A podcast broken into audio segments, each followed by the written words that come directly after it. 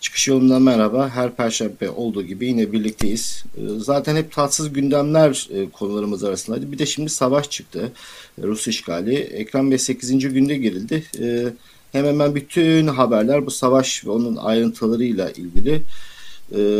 Yaptırımlar var. Batı sert yaptırımlar yapıyor. Askeri yardım sözleri var. Avrupa Birliği dahi topa girdi. Ruslar e, bugün Macron'la Putin görüşmesi vardı. Putin Ukrayna silahsızlanana kadar ve biz oradaki hedeflerimize ulaşana kadar savaş devam edecek mesajı verdi. Ee, bir de herkesin merak ettiği şey e, bunun Türkiye etkisi ne olacak? Şimdi o kadar çok e, haksızlık, zulümden sıtkı sırılan bir kesim var ki yani e, gök gürlesi Erdoğan'ı götürür mü diye o kadar artık e, bir lanet olsun, nefret objesi oldu. Ee, Erdoğan'a bakan yönünü e, geçen hafta konuşmuştuk. Biraz daha açmaya devam edelim. Şimdi iyimser bir bakış açısı var. Deniyor ki işte Putin'le beraber dünyada otoriter, totaliter liderlere karşı eskisi kadar böyle rahat e, onlar hareket edemeyecekler. Onlara yönelik tepkileri olacak. Eski rahatlıkları olmayacak ve bu dalga dalga etkileyecek işte. Önce Rusya'da bir iktidar değişikliğini öngörenler var. Bunun Türkiye'de yansıması olacağını düşünenler var. Ama başka tezlerde de e, Erdoğan'ın hem Ukrayna ile hem Rusya ile ilişkileri devam ettirmesi, bu denge politikasını sürdürebilip ayakta kalacağını düşünenler de var. Siz öncelikle hangi taraftasınız? Onunla başlayalım. Öncelikle hepimiz aynı taraftayız. Savaş karşıtlığı. Yani bu dünya geldiği yer çok e, Levent Bey eski zamanlarla insanlar kendilerini avundurmasın, aldatmasın dünyada yeni bir savaş demek, dünyanın ve insanlığın yok oluşu demektir. Ya bunun şakası yok. Ya Putin bunu bir jest olarak mı yapıyor, bir e, efendim korkutma, bir sindirme için mi yapıyor, nükleer silahlardan bahsediyor da nükleer silahların ucundan, kıyısından, köşesinden bir düğmeye bastığın an e, Rusya da tarihten kaybolursa silinir gider. Rusya silindiği gibi dünyanın birçok ülkesi silinir gider. Dünyada büyük tam bir kıyamet senaryosu ortaya çıkar. Yani öyle e, biraz savaşın kenarında, biraz savaşın karşısında olmak e, ne argümanla olursa olsun kabul edilebilecek bir şey değil. Başta bunu öncelikle şey yapmak lazım, belirlemek lazım. Yani maalesef görüyorum ki insanların bir yanı yine bir savaş tarafında. Yani öyle olursa böyle olur, böyle olursa böyle olur.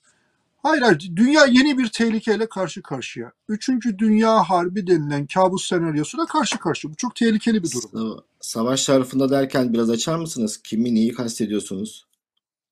Ya ben hala bazı insanların e, Rusya üzerinden, Rusya e, bağlamından hareket ederek haklı olduğunu, Rusya'nın haklı olduğunu, Rusya'nın gerekçelerinin olduğunu, Rusya'nın anlaşılması gerektiğini e, okuyorum, dinliyorum.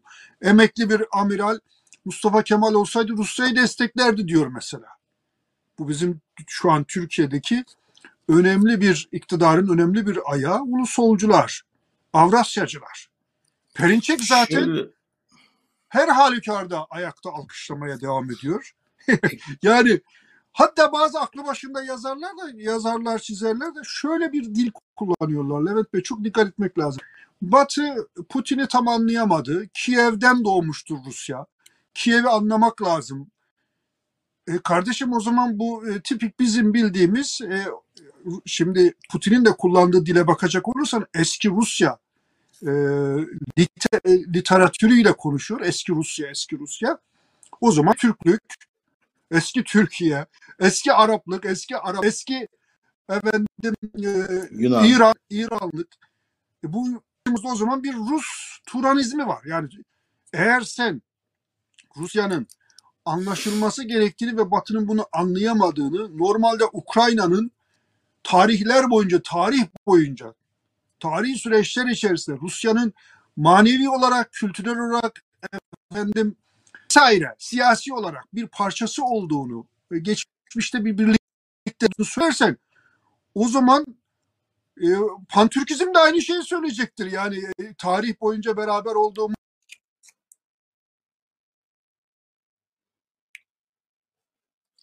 Evet, Ekrem Bey görüntüsü herhalde birazdan tekrar gelecek. Ee, aslında e, bu Rus muhiplerinin e, tezlerini Putin e, bir şekilde onun elinden aldı. Çünkü e, ilk e, savaşın, işgalin başlama sebebi o Ukrayna bölgesindeki o Rusların yoğun olduğu o Donbas bölgesinden Donetsk ve Luhansk'taki Rusların haklarının tanınmadığı, daha önce 2013 ve 2014 yılında imzalanan Minsk Anlaşması'nın şartlarının yerine getirilmediği gibi e, tezler vardı. Şeyi bahsediyorum Bekram Bey, belki duyamadınız. Bu Rus e, muhiplerinin tezlerini aslında Putin ellerinden aldı. Çünkü e, Rusların yoğun olarak yaşadığı ve haksızlığa uğradığını iddia ettiği bölgelerde kalmadı. Yani e, Ukrayna'nın her yerine saldırıyor. Bugün e, bazı şehirlerde sivil hedefler de vuruldu. Elektriğin olmadığı şehirler bahsediliyor. Kiev e, hakeza öyle.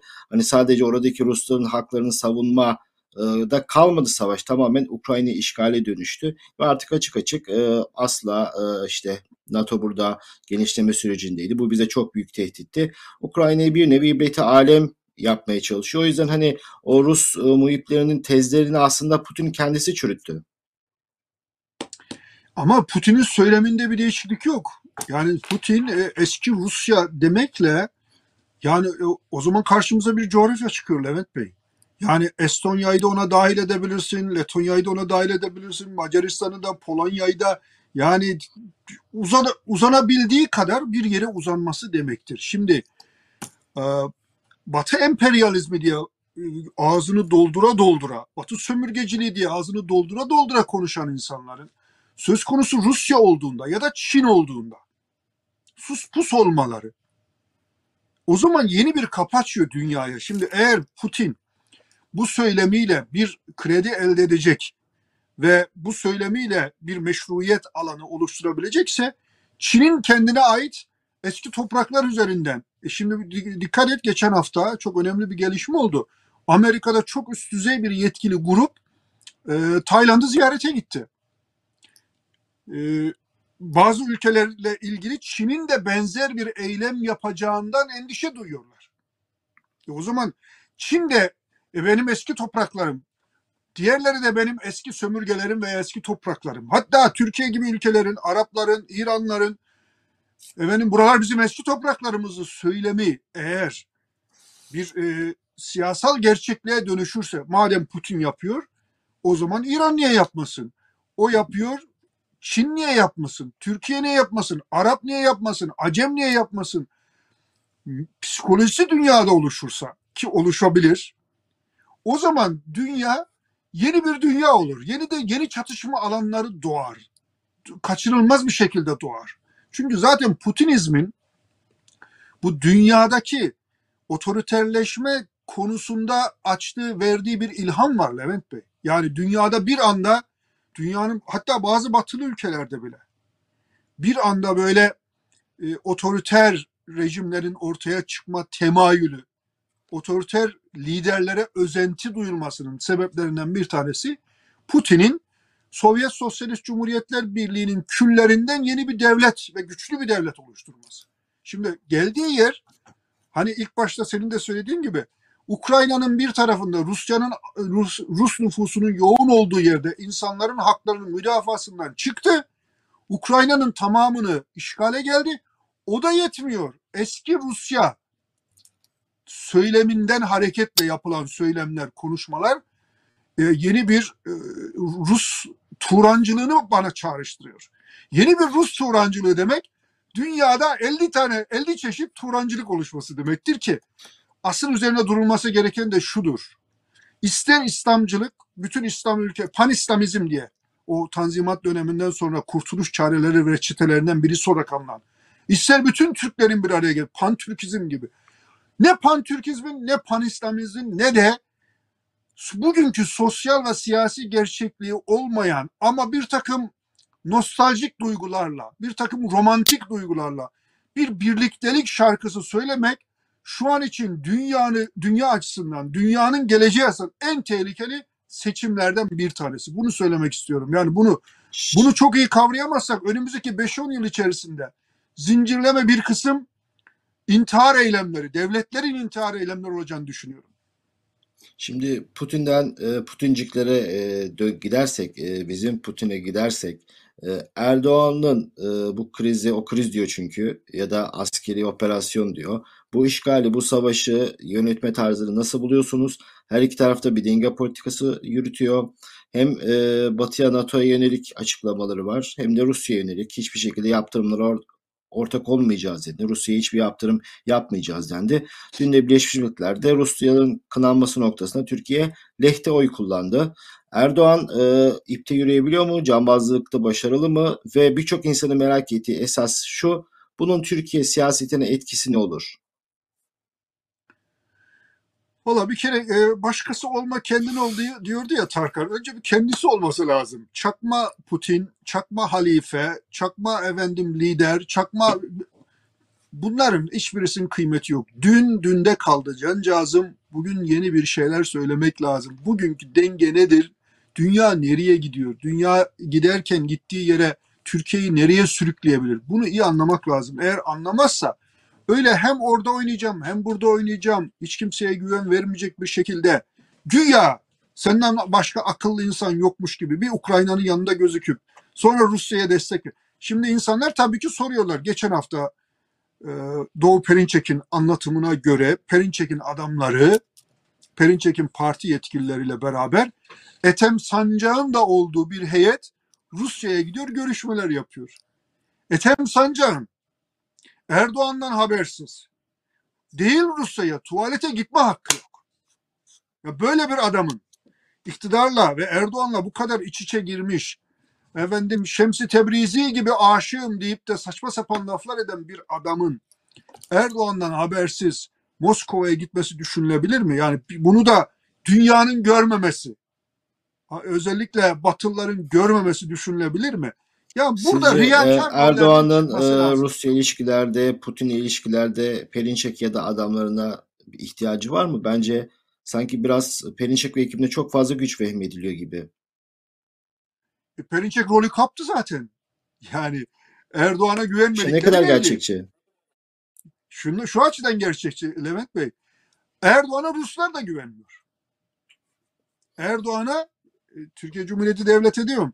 Erdoğan'ın böyle yazar gezer, yüzer gezer, bir oradan bir oraya, bir oradan bu öbür tarafa zıplayan, hoplayan psikolojisini, metodolojisini ne diyeceksek e, Ruslar e, herkesten daha iyi biliyor.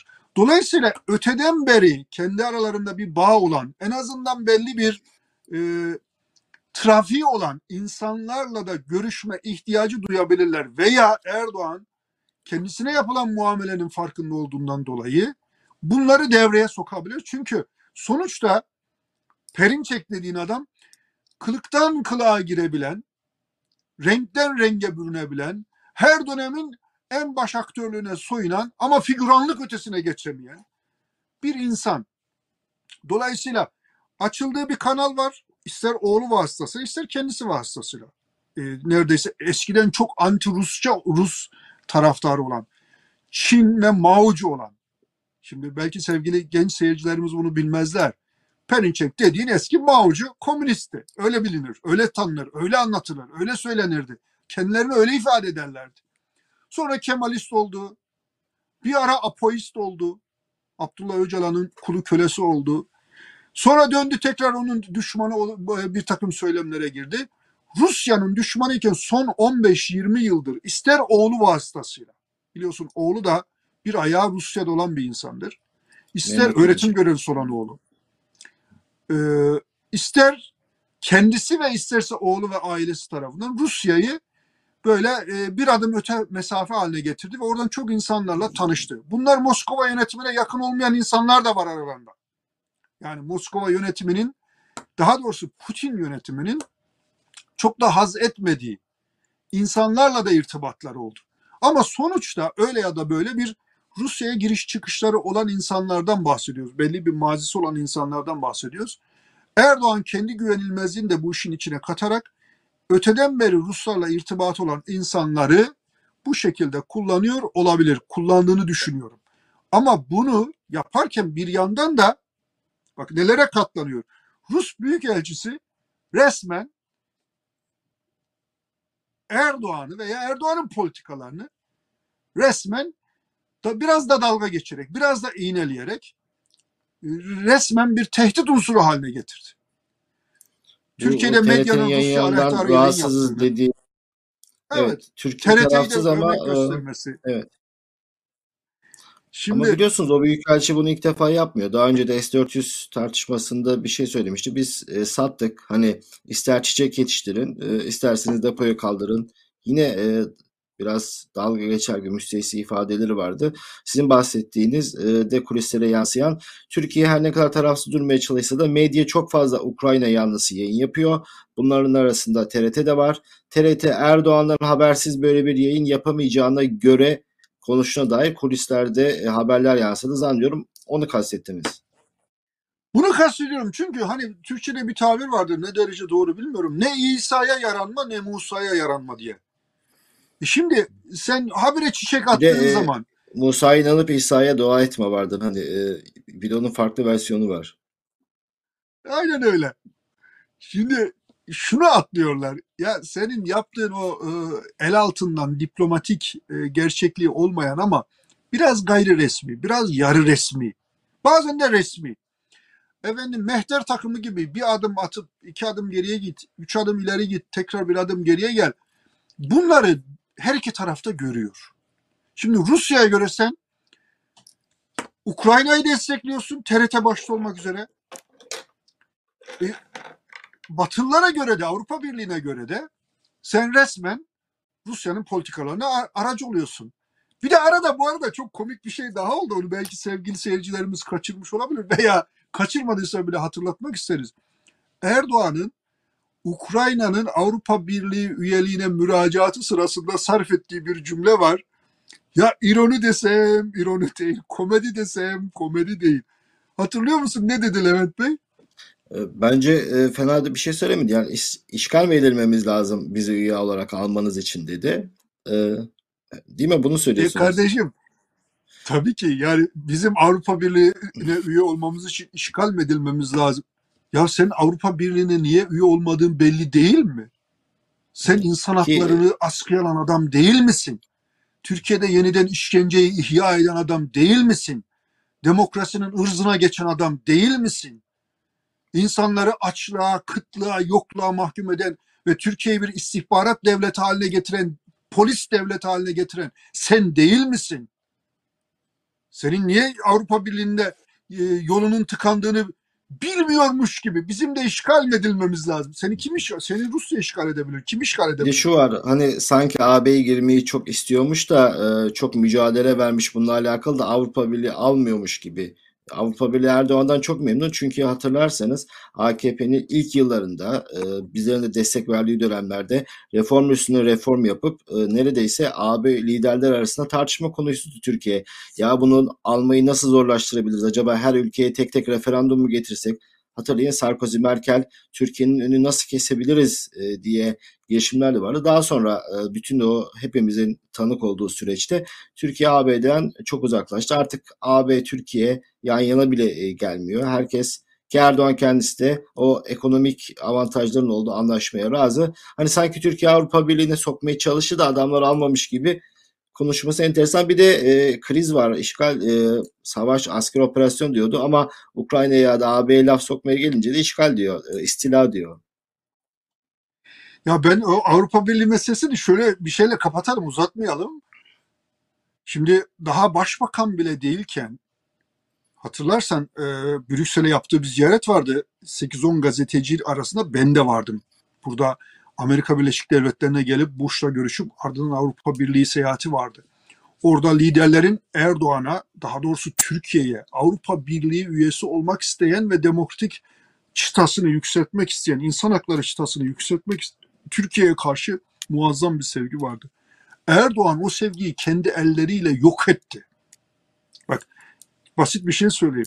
O gün özellikle Yeşiller grubunda olan ve Liberaller grubunda olan Sir e, şeyi de kastediyorum. Evet. Graham Watson başta olmak üzere. Yeşiller içerisinde de Cem Özdemir, şimdi hakaret ettikleri Cem Özdemir var ya, Cem Özdemir başta olmak üzere. Ya düşünebiliyor musun Levent Bey o gün Türkiye ile Avrupa Birliği ilişkilerini ayakta alkışlayan ve alkışlatan insanların hemen hepsi hakkında Türkiye'de dava açıldı. Lacan Daik diye bir adam vardı, bir insan vardı. Sen de tanırsın, ben de ta- tanırım. Haza beyefendi, Haza Türkiye için çırpınan bir adamdı. Geldi bir de Türkiye'de evlendi. Türkiye'nin damadı oldu. Adamı neredeyse hapishanelerde çürüteceklerdi. Ali Yurttagül'ün malına mülküne el koydular. Türkiye'ye gitmesi gelmesi sorun haline geldi. E bu insanlar ister Ali Bey, ister Lahendijk, isterse diğer e, Sir Graham Watson. Ya bunlar Türkiye'nin Avrupa Birliği üyesi olması için böyle inanılmaz bir gayretle çalışan insanlardı. Sen öyle köprüleri yıktın ki bu vefasızlık desen vefasızlık, nankörlük desen nankörlük. Ne bileyim daha ne söyleyeyim yani. Sen Avrupa Birliği ile ilgili kurduğun bütün köprüleri eline aldığın bir balyozla parça parça ettin. Bir kibritle bütün köprüleri yaktın, yıktın. Sonra da kalkmış ya yapalım biz de işgal mi edilelim? E senin zamanında bu da olabilir yani. Bu sen öyle bir tehlikeli e, ip- iplerde hoplayıp zıplıyorsun ki kime neyi nasıl peşkeş çekeceğini dünyada insanlar kestiremiyor. Evet bu, bu bahsi böyle bitirelim yani. Dönüp bir bakalım. 2001'de verdiğin sözler, ortaya koyduğun gayret ve 2010'a kadar ortaya koyduğun gayret sonra 2010'dan özellikle 2013'ten yolsuzluk dosyalarının ortaya çıkmasından sonra ortaya koyduğun performansı o zaman diyeceksin ki kendim ettim, kendim buldum, gül gibi sararıp soldum. Eyvah, eyvah diyeceksin. Başka yolu yok. Ee, Anladığım kadarıyla dünyada değişecek konjonktür, değişecek havayı Erdoğan'ı da götüreceğini, mutlu etkilerini mutlaka Türkiye'de yansıyacağını şeklinde özetleyebiliriz e, söylediklerinizi. Bu e, Rusya'nın işgali sonrası Batı'da e, çok sert tepkiler var e, Rusya'ya karşı ama bu tepkiler zaman zaman Rus vatandaşlara da yöneliyor. Bununla alakalı da mesela biraz önce söylediğiniz o Rus muhiplerinin de eleştirileri var. Mesela Bağdat bombalanırken de kimse savaşa karşı çıkmadı ya da Afganistan. Hani herkese düşüncesini özgürce söyleyebilir. E, bu hafta bir gelişme yaşandı. İşte Münih Senfoni Orkestrası'nın şefi savaşa karşı olduğunu ilan etmediği için e, görevinden alındı. İşte sporda yaptırımlar var, e, iş adamlarına yaptırımlar var. Bu e, savaş ortamlarında böyle oluyor. Savaş ortamlarında kantarın topuzu kaçıyor. Siz de bu görüşe katılır mısınız? Rusya'ya, Putin'e, Rus hükümetine karşı çıkmakla Rusları, vatandaşları e, hedef almak ya da onlara karşı bir fobi geliştirmede ince bir çizgi var. Onun e, ara sıra kaçtığını düşünüyor musunuz kantarın topuzunun? E tabii kaçabilir. Çünkü anormal bir e, psikolojiyle karşı karşıyayız. Batı'yı da iyi anlamak lazım. Çünkü e, Avrupa Birliği üyeleri için söylüyorum. Özellikle Avrupa için söylüyorum. Yani Ukrayna, e, Ukrayna'nın yanında diğer ülkeleri de yan yana koyuyorlar. Diyorlar ki herhalde Rusya buraya göz diktiğine göre, eski Rusya nostaljisi de oluşturduğuna göre, yeni bir Sovyet Sosyalist Cumhuriyetler Birliği fikrine de kapıldığına göre, bir Rus Turancılığı ortaya koyduğuna göre. Ben öyle ifade edeceğim artık başka bir şey demiyorum. Çünkü herkesin kendine göre bir Turan'ı var artık. Rus Turancılığı ortaya koyduğuna göre bu gelip Avrupa'ya dayanır. Şimdi e, Putin'in şöyle bir şeyi var Levent Bey.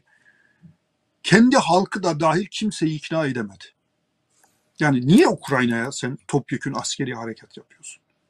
Hadi baştan dedin ki NATO'nun efendim buraya kadar gelmesini ben onaylamıyorum. NATO'ya üye olacak. NATO'ya üye olmaması garantisi istiyorum falan filan.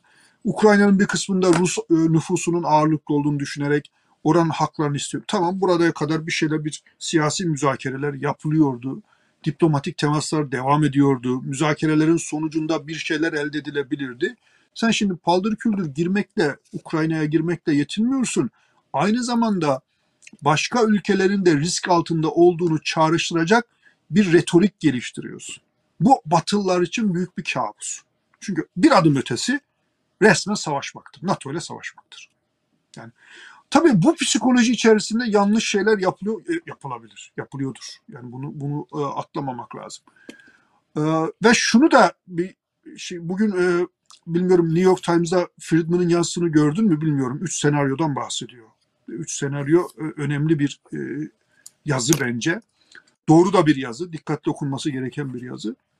Yani birisi diyor e, Rusya'nın işgale devam etmesi, hatta eski Rusya söylemini devam ettirip başka ülkelere de sarkması böyle bir ihtimal var. Bu diyor dünyanın bir kabusudur. Çünkü bunun gittiği dayanacağı bir yer var. O var gitti gidip dayanacağı yerde kaçınılmaz bir dünya savaşı çıkabilir. Bu çok riskli bir şey diyor. İkincisi diyor kirli ittifaklar kurarak yani nedir? Rusya'yı bunaltmak, bunaltmak ekonomik açıdan. Bunalttıktan sonra e, Ukrayna'yı da pazarlık masasında kullanarak belki başka şeylerde masa, masada kullanarak. O e, oligark dedikleri insanların da yani Rusya üzerinden ticaret yapan, Avrupa'ya yerleşmiş, Londra'da yaşayan, efendim New York'ta yaşayan e, ve paranın da nereden geldiğinin çok iyi anlaşılamadığı, bir kara para aklama ihtimalinin çok yüksek olduğu, sermayesinin net olmadığı, oligark, Rus oligark dedikleri insanların her iki tarafa da baskı uygulayarak bir uzlaşma, bir anlaşmaya varılması. Üçüncü bir yol daha var diyor. En ihtimali düşük fakat en şey diyor e, sağlıklı da odur diyor Rus halkı. Rus halkının Putin'e e, yapma artık bunları demesi. Buna dair ipuçları da yok mu? E, ipuçları da var. Yaklaşık 7 bin insan tutuklanmış bu bir hafta içerisinde. 7 bin Rus, e, içlerinde çok küçük yaşta insanlar var, kadınlar var, erkekler var. Hatta yanılmıyorsam dün veya bugün tutuklandı bir 77 yaşında Leningrad e, işgalinden Kuşatmasını sağ yaşamış. kurtulmuş. Yani bir e, teyzeyi, bir nineyi tutukladılar. Gözaltına aldılar. Şimdi Rus halkının ya bizi ne yapıyorsun? Bizi dü- şimdi orada enteresan da bir tabir kullanıyor Friedman. Diyor ki her TikTok, her YouTube paylaşımı, her Facebook e, paylaşımı Rusya'yı dünyada daha bir zor e, atmosfere taşıyor.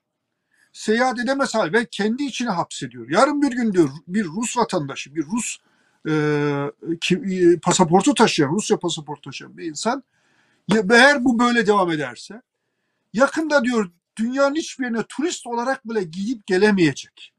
gidip Türkiye'ye geleceği gelir. yer Türkiye'ye de gelemeyecek diyor belki. Çünkü dünyada bu kutuplaşma böyle devam ettiği müddetçe bir yeni bir demir perde, yeni bir soğuk savaş ayrışımı dünyada diyor oluşabilir. Öyle olduğunda gideceği yer diyor en iyi gideceği yer daha önce işgal edilen Kırım gibi, Gürcistan gibi vesaire Ukrayna gibi yerler olur. Ve bu bunaltı diyor. Bu sıkıntı Rusya'nın kendi iç dinamizmini hareket ettirebilir. Bu çok düşük bir ihtimal ama en sağlıklı ihtimal de budur diyor. Ben şuna buna şu açıdan katılıyorum. Mesela Ukrayna'yı işgal meselesinde Putin'in söylediği argümanların onda dokuzu doğru olsa bile diyelim ki doğru diyelim. Şimdi e, Rus muhibbiyan da bunu böyle destekledi. Gidip orada konser verenler var ya. Şu, bu sonun hali özellikle aşırı sonun hali ne olacak bilmiyorum. Evet Bey bunlar hiç mi iflah olmayacaklar? Anlayamıyorum. Ya Yani bizim sağ da iflah sol olmaz, olarak. sol da iflah olmaz. İslamcılar olmuyor. İnsan umutsuzluğa kapılıyor. Fakat şu realiteye atlamak lazım. Ukrayna halkı diyor ki seni istemiyorum. Bitti. Bitti yani.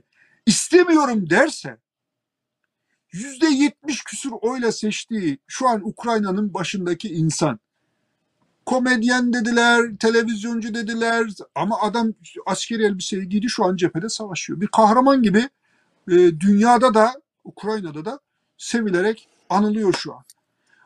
Bir günün sonunda mesleği e, komedyenlik olabilir. Adamın mesleği komedyenlik. Bizimkilerin siyaseti komedyen. Yani adama çok küçümsediler de hiç öyle düşündükleri gibi de çıkmadı.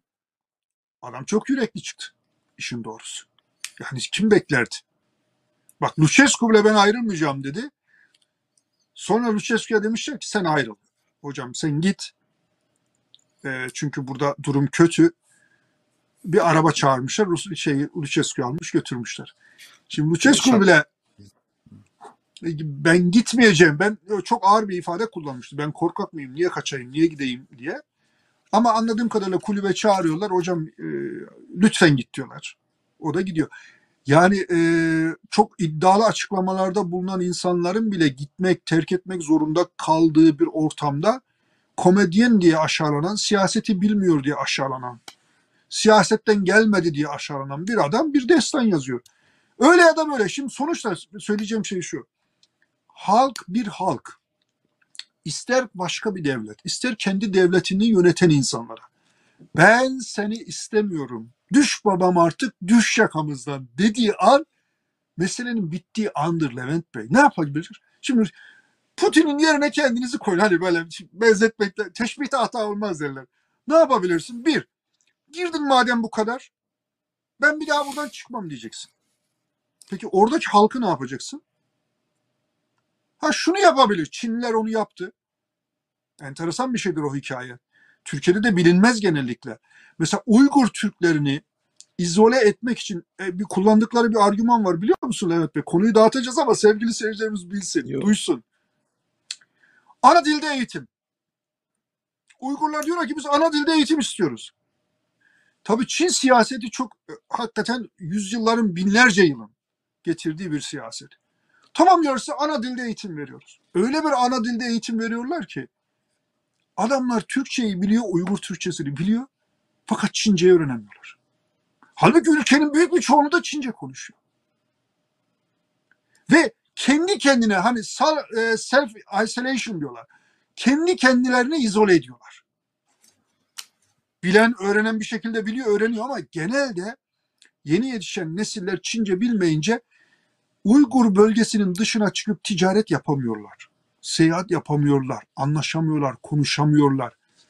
Ardından yeni bir hamle daha yapıyorlar. Çin'den esnaf, tüccar diye adamları getiriyorlar, Uygur Türklerin olduğu yerlere yerleştiriyorlar.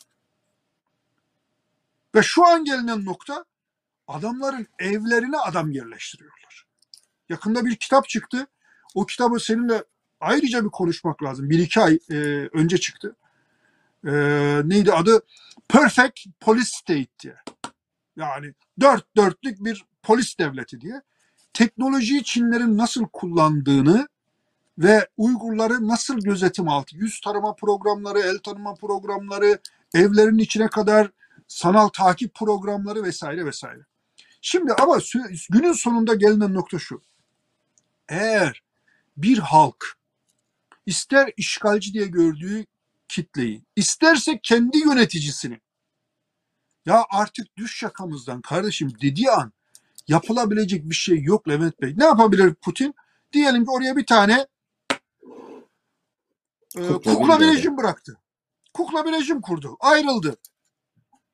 Ayrıldığı zaman ne yapabilecek? Ya oradaki vatandaş seni istemiyorum dediği zaman 3 ay sonra, 3 yıl sonra, 5 yıl sonra ne yapabilir? Oraya kendi Rusya'dan nüfus getirebilir. O da etnik gruplar arasında yeni bir çatışma demektir. Sular bir türlü durulmaz burada. Gelinen noktada, dünyada gelinen noktada bu iletişimin yaygın olduğu noktada halkın kendi rızası olmadan bir şeyi değiştirmek çok kolay gözükmüyor. yani. Tabii Ekrem Bey, e, Putin'den bahsederken böyle e, ona çok fazla değer atfeden e, laflar var işte. Satranç ustası, kurt istihbaratçı, vizyoner, tek tek kafasındakileri sahada gerçekleştiriyor ama bazen de öyle olmuyor. Planladığınız gibi gitmiyor işler. Batı ummadığınız tepkiler verebiliyor. Ukraynalılar hiç beklemediğiniz gibi direniş gösterebiliyor ya da halkınız sizin yanınızda yer almıyor. Askerleriniz yet- e, sizin düşündüğünüz gibi savaşmıyorlar falan filan. E, Bence ileride Ruslar, özellikle Rus uzmanlar, gazeteciler bu günleri e, anarken büyük bir hata olarak e, bu günleri bahsedeceklerini diye düşünüyorum. E, Thomas Friedman demişken Thomas Friedman globalleşme üzerine çok kafa yoran birisi. İlk e, globalleşme alakalı çok kitapları vardı. E, McDonald's'a olan iki ülke şimdiye kadar savaşmadı demişti. E, o globalleşmedeki o tezi de çökmüş oldu ilk defa. Gerçi birisi diğerini işgal etti ama onu da aktarmış olalım. Şimdi işte e, senfoni orkestrası şefi dedik bazı e, sanatçılara falan e, bu tür e, olmaması gereken tepkileri Türkiye'den e, çok fazla e, sempati duyan tepki gösterenler var. Büyük bir insan hakkı ihlali olduğunu dair tabii ki gösterilmesi gereken tepki bu ama e, Türkiye'de çok uzun bir süredir insanlar o kadar çok zulüm, baskı e, görüyorlar, düşüncelerinden dolayı aşağılanıyorlar ki bunlarla alakalı da hiç bu kişilerin bir tepkisini göremiyoruz. E, askeri öğrencileri getireceğim konuyu. Biliyorsunuz çok genç yaşta öğrenci bunlar lise öğrencisi. Yalova'da kamptayken e, uyandırılıp işte köprüye TRT'ye götürülmüşlerdi. Bunlar e, yanlış olmasın bakarak söyleyeyim. 38 kişi işte 26'sına darbeye teşebbüsten müebbet verilmişti. 11'ine yardımcı olmaktan 12 yıl verilmişti. Bir de aralarında bir as subay vardı. Şimdi ilk dava bozuldu. Yargıtay'dan bozulmuştu. Tekrar mahkemesine geri döndüler. Mahkeme aynı şekilde cezaları verdi ve geç dün e, Yargıtay'da son duruşmaları vardı. Müebbetler onandı. Neye rağmen onandı? Şu bilgiyi verip e, size pası atacağım. E, Cumhuriyet Başsavcılığı yargılama yapılırken Hava Harp Okulu komutanı yazı yazıyor işte. Bu çocuklar e, emirlere karşı gelebilir miydi? Cevap asla gelemezdi. Bu çocukların yanında cep telefonu var mıydı? Olaylarla haberdar mıydılar? Hayır, cep telefonu kullanmaları yasaktı. Ee, bu kamplarda kaldırılıp gece eğitimi adı altında bu tür opera faaliyetler yapılır mıydı? Adam cevap veriyor. Askeri işte yönetmelikler üzerinden cevap veriyor. Her sene bu kamplarda subaylığa hazırlık adına gece kaldırılıp işte e, eğitim verilirdi. Anormal şeyler yapılırdı gibi 8 soruya hepsi öğrencilerin lehine karar veriyor ve çoğunun otobüslerden çıkmadığı, çoğu otobüslerden sadece İstiklal Marşı zamanında sırasında esas sürüşe geçmek için çıkan çocuklara yine müebbet yağdırdılar. Bunu bu programda hep konuşmuştuk. İşte hamile kadınları, yaşlı insanları tutmaları, ölüme kadar hapiste tutmaları, bu asker öğrenciler hepsi bir korkutma, sindirme, bir ibret alem göstermesi. Bakın işte biz hamile kadınlara dahi bunu yaparız ki bundan sonra e, bir şeyler yaparken bin kere düşünün gibi bir psikoloji oluşturma. Ve nitekim dün müebbetler onandı. Bütün ülkede kocaman bir sessizlik. Sosyal medyada birkaç e, etkili ismin konuyu gündeme getirmesi dışında büyük bir kör ve sağır dilsizlik var. Ama her gün Ukrayna insanlarına, Rus insanlarına yönelik empati, sempati dağıtıyorlar. Yani ne diyelim ki mürayiliğin, riyakarlığın, iki yüzlülüğün bir başka fotoğrafı Levent Bey. Yani askeri öğrencilerle ilgili senin söylediğin şey e, gönderilen resmi yazı. Resmi yazı bu artık. Yani bu yazı karşılığında ben e, onu okuyunca o yazıyı haberi yapıldı. Haberler e, çıktı bununla ilgili. Dedim kesin beraat verirler. Çünkü askeri darbe sırasında genel kurmay başkanı olan kişi yani herhalde en büyük ahı o alıyordur. Şu an Savunma Bakanlığı görevinde. O dönemde e, kuvvet komutanlığı yapan insanlar genelkurmay başkanı oldular. Yani İkinci kala başkan. kala elinizde ya bu çocuklar mı kaldı? Silah kullanmamış, ellerinde silah yok. Komutanların emirlerine ben gitmiyorum deme hakkı yok. Bunu da resmi yazıyla bildiriyorlar. Bugün bildiriyorlar. Diyor ki evet bunlar komutanlarının emri dışında bir şey yapma hakkına sahip değiller. Ama sen inadına gene ceza veriyorsun. İnadına müebbet. Hukuki değil bir e, ceza saray talimat idam. İdam. Yani idam cezası kaldırıldığı için ağırlaştırılmış müebbet. Yani eğer demek ki Avrupa Birliği reformları içerisinde yasa değişikliği olmamış olsa bu gencecik çocukların hepsini idam edecekler. E be vicdansızlar, e be ahlaksızlar. Bu resmi yazıdan sonra bunu nasıl yapabilirsiniz? Bunun bir akılla, mantıkla, hukukla ilgisi yok. O zaman geriye ne kalıyor Levent Bey? Az önce sen de herhalde onu söylüyordun. Talimat. Talimat geliyor bunlara. Talimat yerine getiriyorlar. Ben böyle onlarca dosya biliyorum. Sen de biliyorsun Levent Bey. Efendim bütün davayı bir bir gizli tanığın güya bir gizli toplantısına daya- dayayarak bir ceza yağdırılıyor. Sonra anlaşılıyor ki gizli tanık yalan söylemiş. Nereden anlaşılıyor? HTS kayıtları fos çıkıyor. Bahsettiği kişilerin telefonları hiç orada değil. Bahsettiği kişilerden birkaç tanesi yurt dışında. Söylediği tarihte yurt dışında. Çok ayan beyan yalan. Buna rağmen ceza yağdırıyor. E kardeşim dava çökmüş. Bütün deliller onca karartmaya rağmen, onca manipülasyona rağmen delil diye ortaya koyduğunuz her şey yerle bir olmuş. Ama sen hala ceza yağdırıyorsun. O zaman tek bir mantıklı açıklaması var Levent Bey. Yani sen talimatla yapıyorsun bunu. Adamın birisi oturmuş sabahın köründe herhalde ben hani Stalin'le ilgili bir şey anlatmıştım. Tekrar sevgili seyircilerimize hatırlatmak isterim.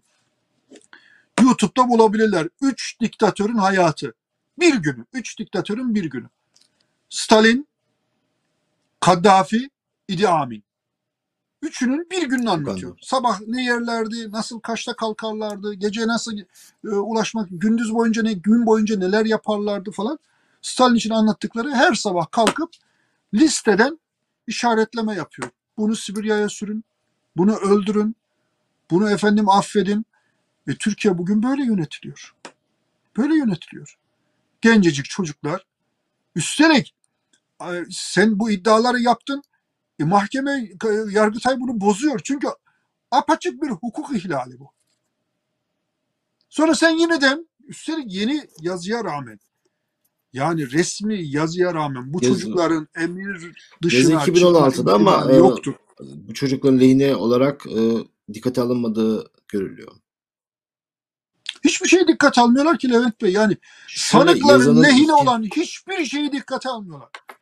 Yazının mahkeme 2016 olur yılına ait olması çok daha önemli çünkü 15 Temmuz'daki hemen sonraki psikolojiyi düşün. O anki iklimi ve e, oradaki söylemleri düşündüğünüz zaman e, Kasım ayında yazılmış yazı 2016'nın Kasım ayında böyle bir cevabın gitmesi çok daha önemli kılıyor. Yani bugün yazısı o kadar değerli diyemeyiz. Bu yazı daha önce biliniyor muydu?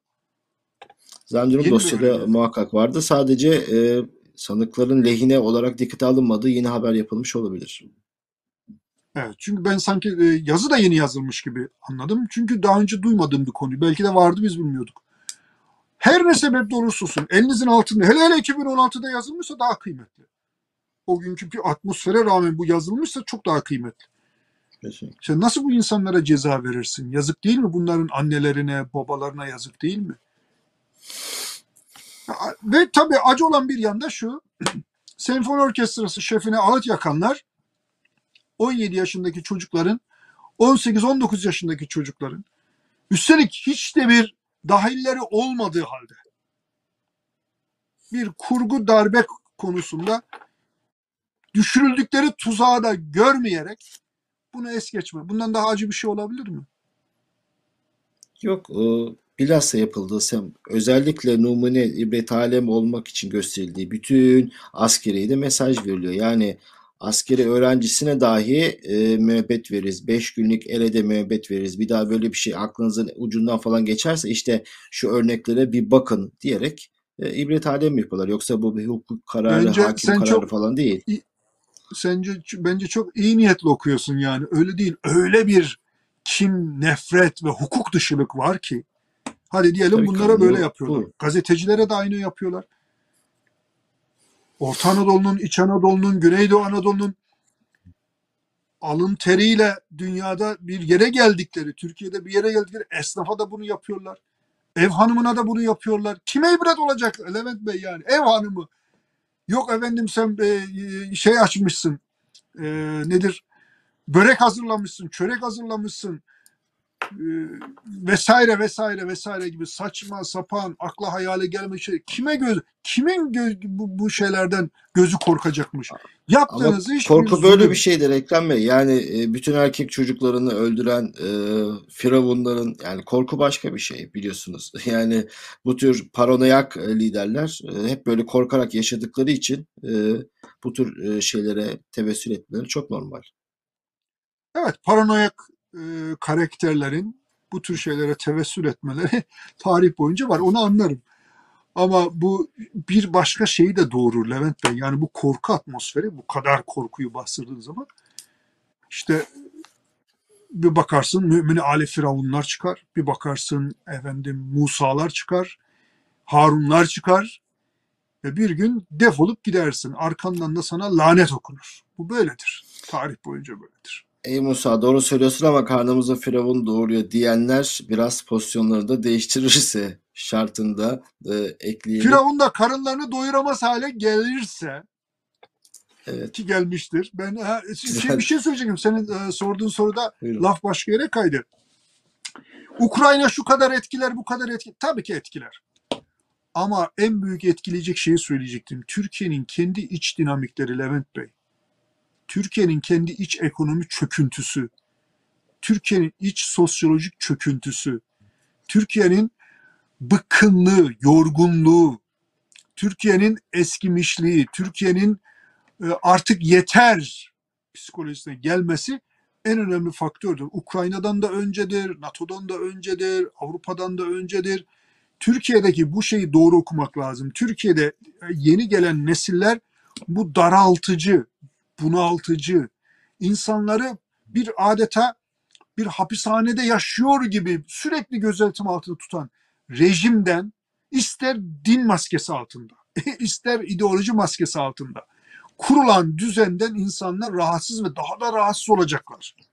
Hele hele mesele kasalarına, keselerine dokunmaya gelince tabii ki Ukrayna'nın, tabii ki uluslararası gelişmelerin Türkiye'ye etkisi olacak. Ama en temel etkisi Türkiye'de insanların bıkkınlığı, yorgunluğu, umutsuzluğu ve buradan yeni bir çıkış yolu aramalar. Yani kendi iç dinamizmi.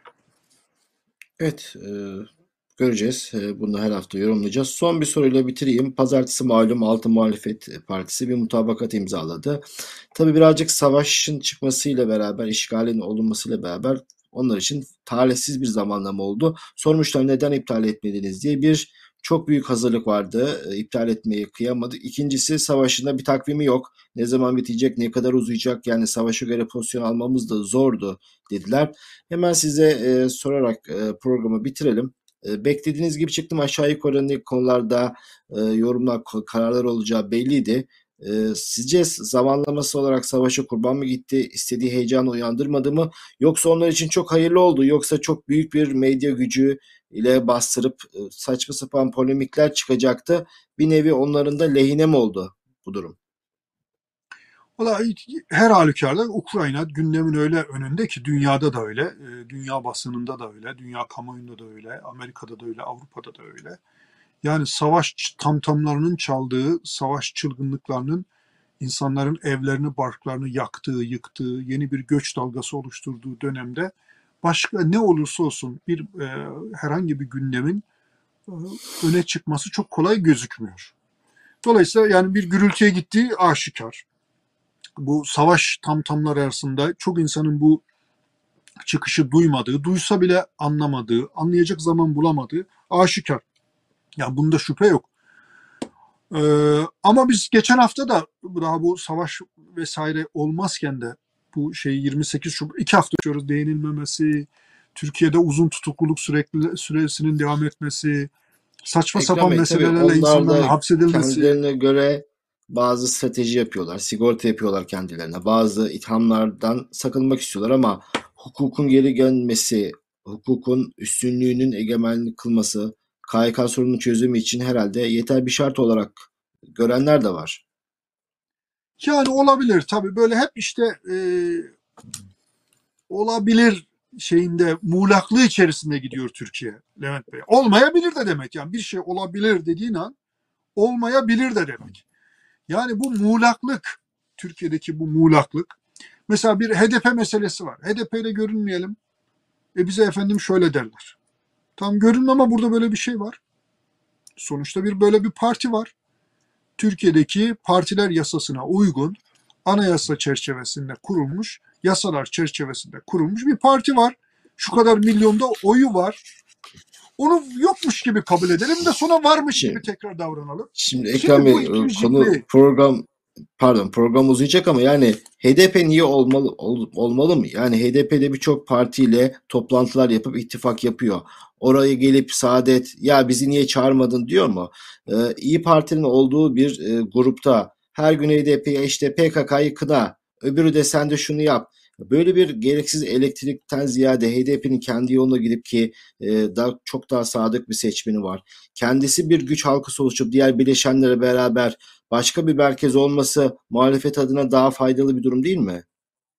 Olabilir.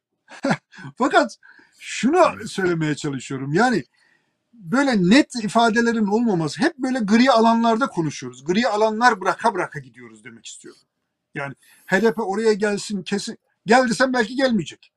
Yani bu belirsizlikler içerisinde yapılabilecek tek şey var. O zaman prensiplerde anlaşmak. Belki bir prensip e, silsilesi açıp herkesin imzasını açmak. Arkadaş ben Türkiye'nin temel meseleleri şunlar görüyorum. Ekonomi konusunda bunları görüyorum. Efendim sosyolojik meseleler olarak bunları görüyorum. Siyasi meseleler olarak bunları görüyorum. Hukuki meseleler olarak bunları görüyorum. Deyip belki bir parantez açıp belki bir paragraf sadece bir paragrafmış. Sonra da buyurun imzalayın. Sen 100 maddenin 50'sini imzalarsın, öbürü 30'unu imza, öbürü 40'ı. Bir toplumsal sözleşme böyle yapılabilir. Öbür türlü topyekün sen orada ben burada ama şu konuda da biraz şimdi ben bu muğlaklığın Türkiye'de e, baskıcı rejimin elini kuvvetlendirdiğini düşünüyorum. Arkadaş bir KHK konusunda hiçbir şeye gerek yok ya. AKP'li namuslu adamların da duruşunun ortaya çıkması lazım. Bu arada bir şey daha söyleyeyim. Yani Şamil Tayyar'ın cümlesi de güme gitti. Şamil Tayyar'ın enteresan, şimdi Şamil Tayyar'ı ayrıca tartışabiliriz. Ben onu söylemiyorum. Ama bir tweet atıyor, tweette enteresan bir şey söylüyor. Bir eski derin devletten adamından medet ummak, bir eski e, sağ partinin içerisindeki işte bir siyasi liderden medet ummak, bir çocuk tacizcisinden medet ummak, AK Parti'nin yapacağı iş değildir. AK Parti halka dayanmalıdır diye. Şimdi eski derin devlet sözüyle kastetti Mehmet Ağar belli. E, AKP'nin medet umduğu, yardım istediği. Efendim e, eski başbakandan kasıt da belli. Tansu Çiller'in devreye sokulması. E, eski çocuk tacizcisi kimdir? Kimse bunu Şamil'in yakasına yapışıp da sormadı.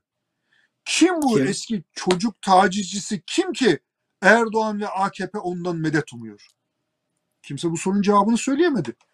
Ortada kaldı bence. Bence gürültüye gitti. Sizce kim- Ukrayna savaşı çıkınca unutuldu. Ben bilmiyorum. Ama Şamil biliyor olması lazım. Kim bu?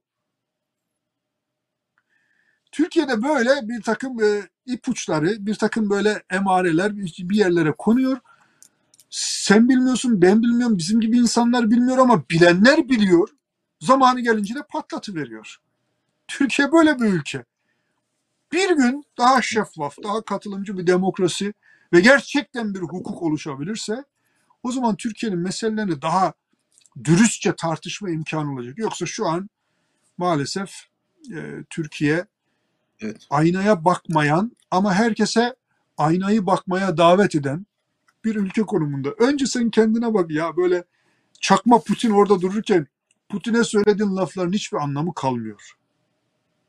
Yani Evet, e, yine de imza atanların profiline baktığında zaten hani muhalefetten bir cacık olsaydı bu hallere düşmezdik. Hani bir kere e, bunu teslim ederek konuşalım ama yine bloğa baktığımızda dini duyarlı olan bir parti var, milliyetçi bir parti var, merkez sağ partileri var. Eski dönem AKP'de çalışmış yani bakanlık yapmış, başbakanlık yapmış kişiler var ve laik bir parti var. Türkiye'de laiklik dendiği zaman sembol isim olan CHP var. O yüzden e, bu farklı görüşlü insanların bir araya gelmesi bir kazanım. Bardağın dolu tarafı olarak böyle görebiliriz.